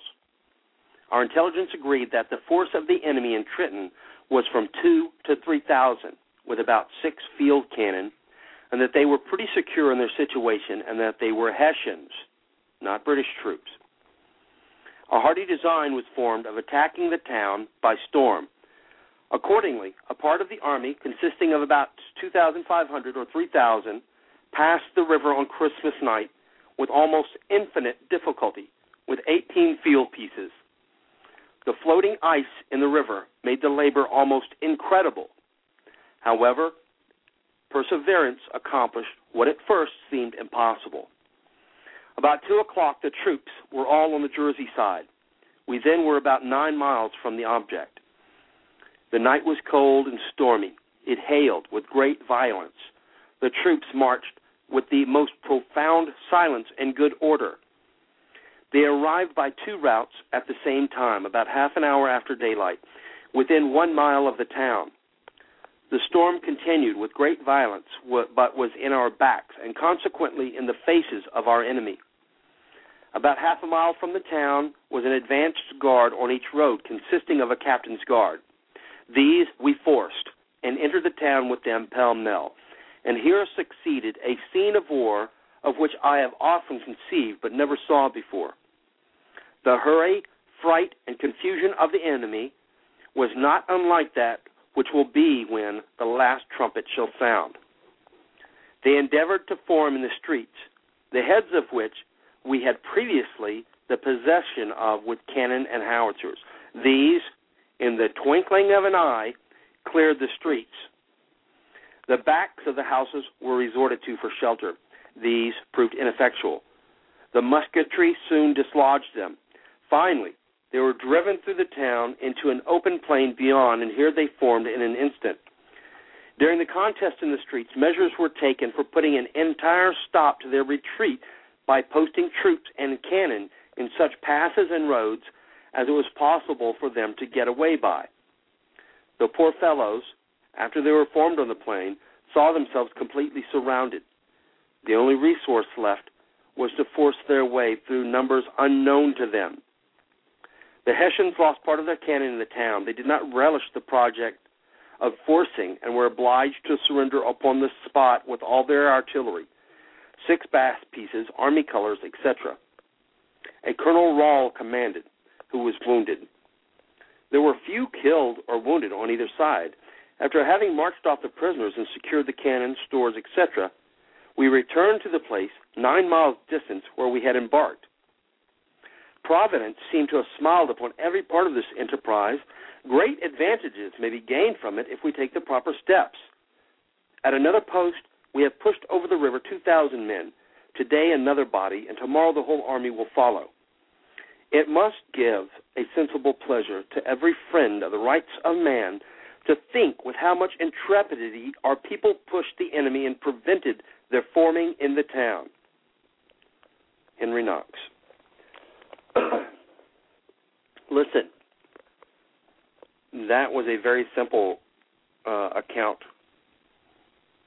of the battle, and I want to remind you. You you heard the, what was read.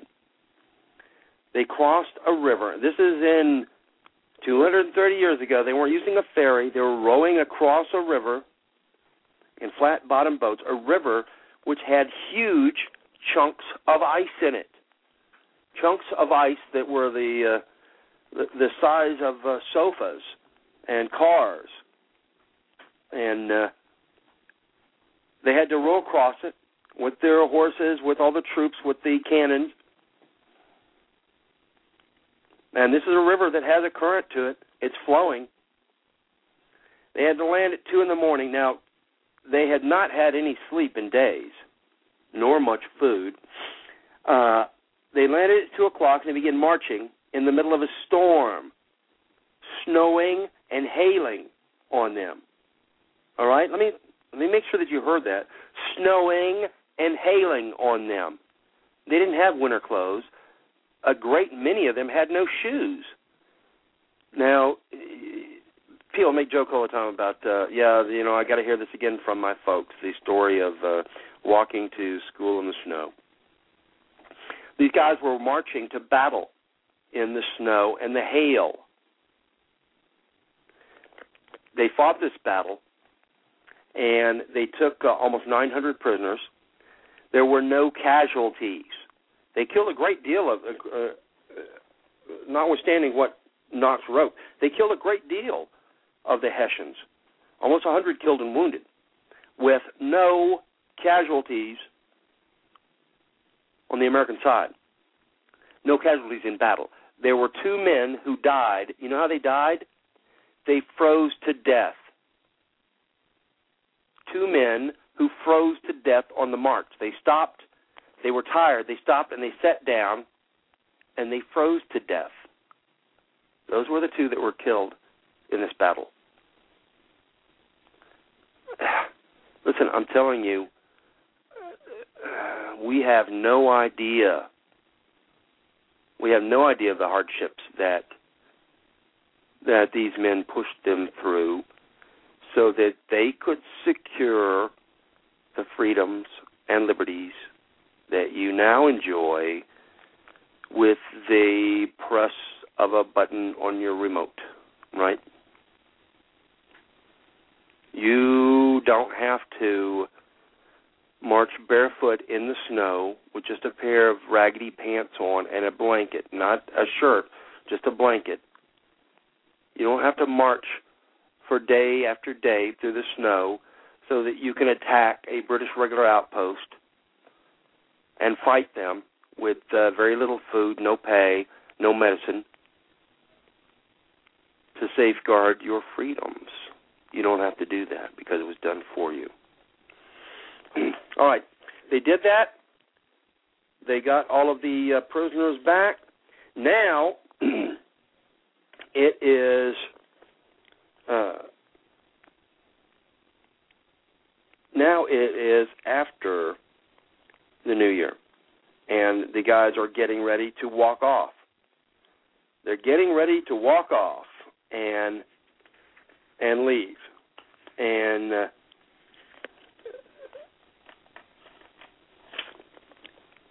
and they are they are asked to stay on, to please stay on and uh, and fight. Now they were uh, offered a bounty. Uh, I don't remember how much it was. If it was six dollars uh, a man, but they were offered a bounty to stay on, and uh, and to go into battle again, and this time to go back across the river and attack Princeton. this is a letter uh, uh, from a Sergeant R. But let me first say that after the the stunning victory at Trenton, and it was a stunning victory. Number one, nobody uh, nobody thought that at this time that Washington had it in him to make this happen. Almost everybody had given up on Washington, and uh, they didn't expect anything out of him. Now, it wasn't they had lost every battle, but they had lost quite a few battles up to this point, and uh, they had been forced time and time again to retreat and leave until they had been pushed back across the Delaware. And the only reason they had stopped is because winter had set on them, and uh, and the regulars had gone into winter quarters, and they'd set these outposts up. One of the outposts was Trenton, and they took Trenton. Now, after the victory at Trenton, Washington did go back across the Delaware into Pennsylvania, but a few days later he recrossed the river. Meantime, General Cornwallis, who had been about to sail for for England, uh, he was going home to see his wife. He had been ordered back to the Jerseys with heavy reinforcements.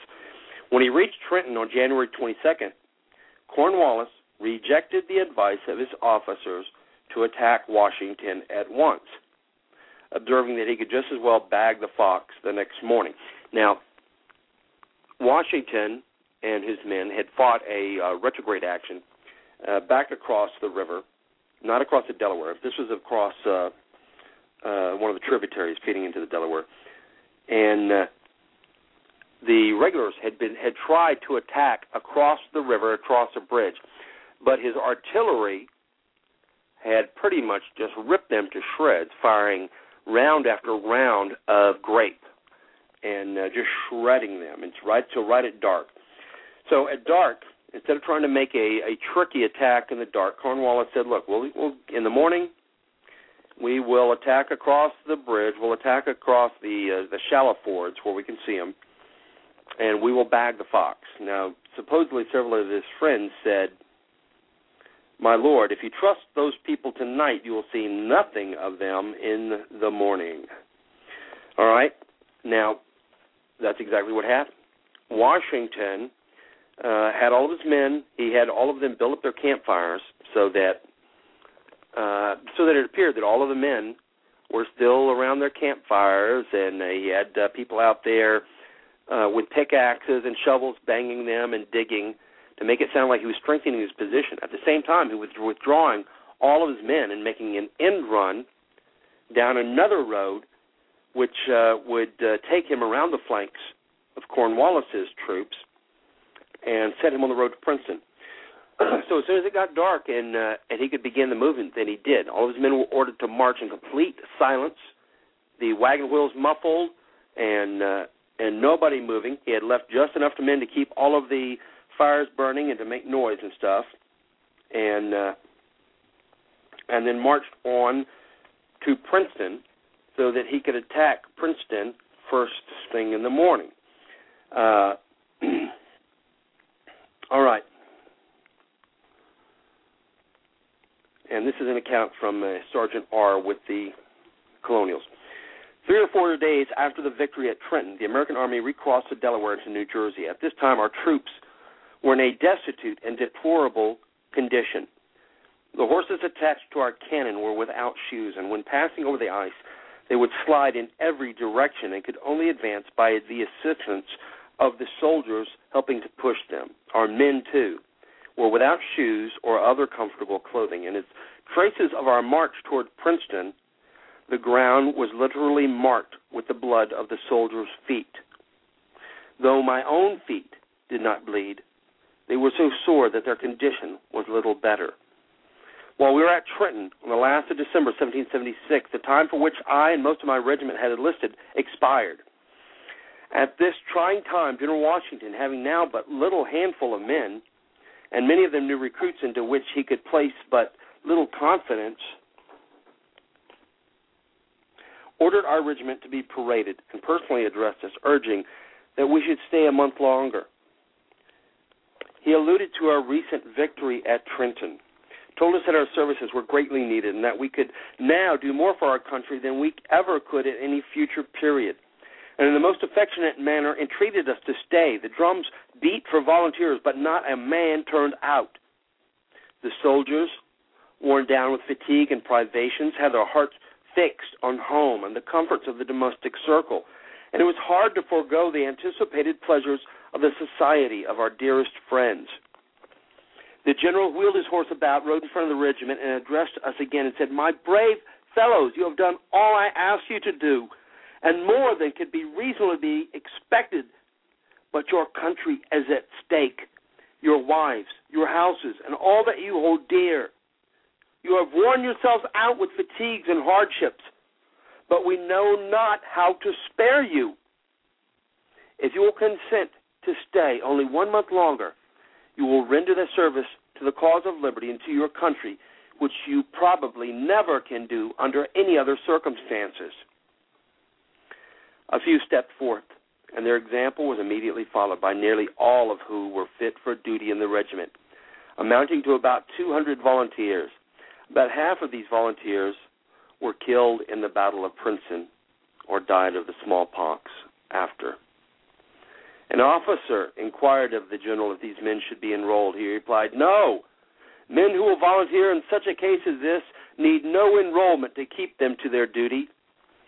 Leaving our, our fires kindled to deceive the enemy, we decamped that night and by a circuitous route took up our line of march for Princeton. General Mercer commanded the front guard, and about sunrise on the 3rd of January 1777, reaching the summit of a hill near Princeton, we observed a light horseman looking towards us as we view an object when the sun shines directly in our faces. General Mercer, observing him, gave orders to the riflemen who were posted on the right to pick him off. Several made ready, but at that instant he wheeled about and was out of their reach. Soon after this, as we were descending a hill through an orchard, a party of the enemy who were entrenched behind a bank and fence rose up and fired on us. Their first shot passed over our heads, cutting the limbs of the trees under which we were standing. Our fire was most destructive.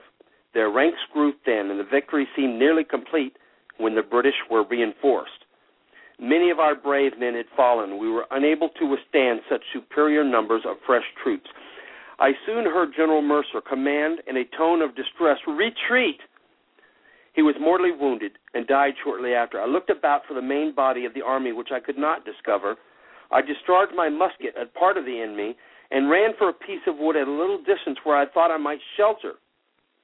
At this moment, Washington appeared in front of the American army, riding towards those of us who were retreating, and he exclaimed, Parade with us, my brave fellows. There is but a handful of the enemy, and we will have them directly. I immediately joined the main body and marched over the ground again. The British were unable to resist this attack and retreated into the college where they thought themselves safe. Our army was there in an instant, and cannon were planted before the door and after two or three discharges, a white flag appeared in the window, and the British surrendered. They were a haughty, crab set of men as they fully exhibited while prisoners on their march to the country. In this battle, my pack, which was made fast by little leather strings, was shot from my back, and went with it went what little clothing I had. I was, however, soon replaced by one which had belonged to a British officer and was well furnished.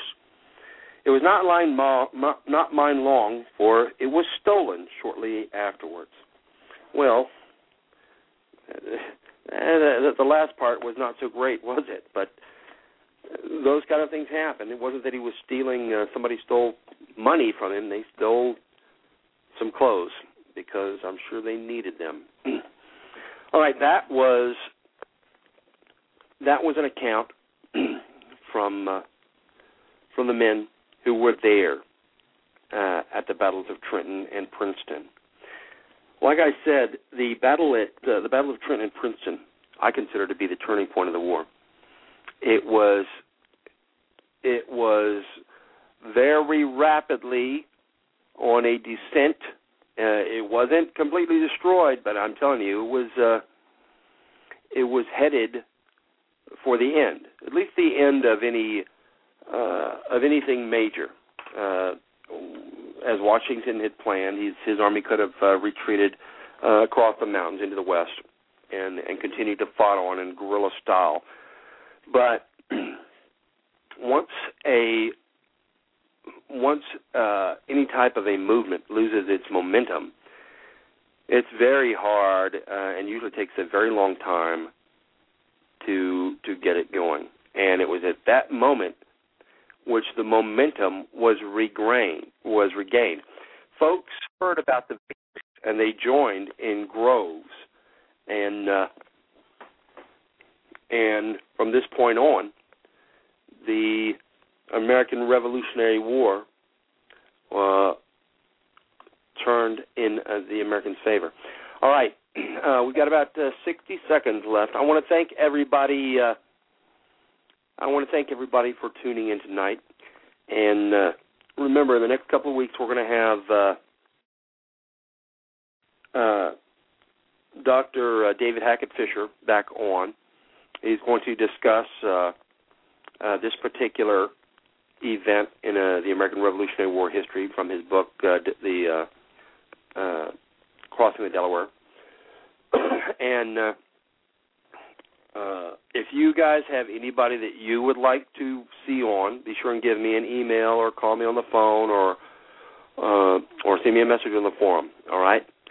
And uh, thanks everybody in the chat room. Thanks everybody who listens to the program. Thanks everybody who's involved in the Appleseed Project. And uh, thanks each and every one of you guys. All right. You're the absolute best America has to offer. Be sure to tune in this next uh, Thursday at 7 p.m. Central, and uh, we'll hope to see all of you then.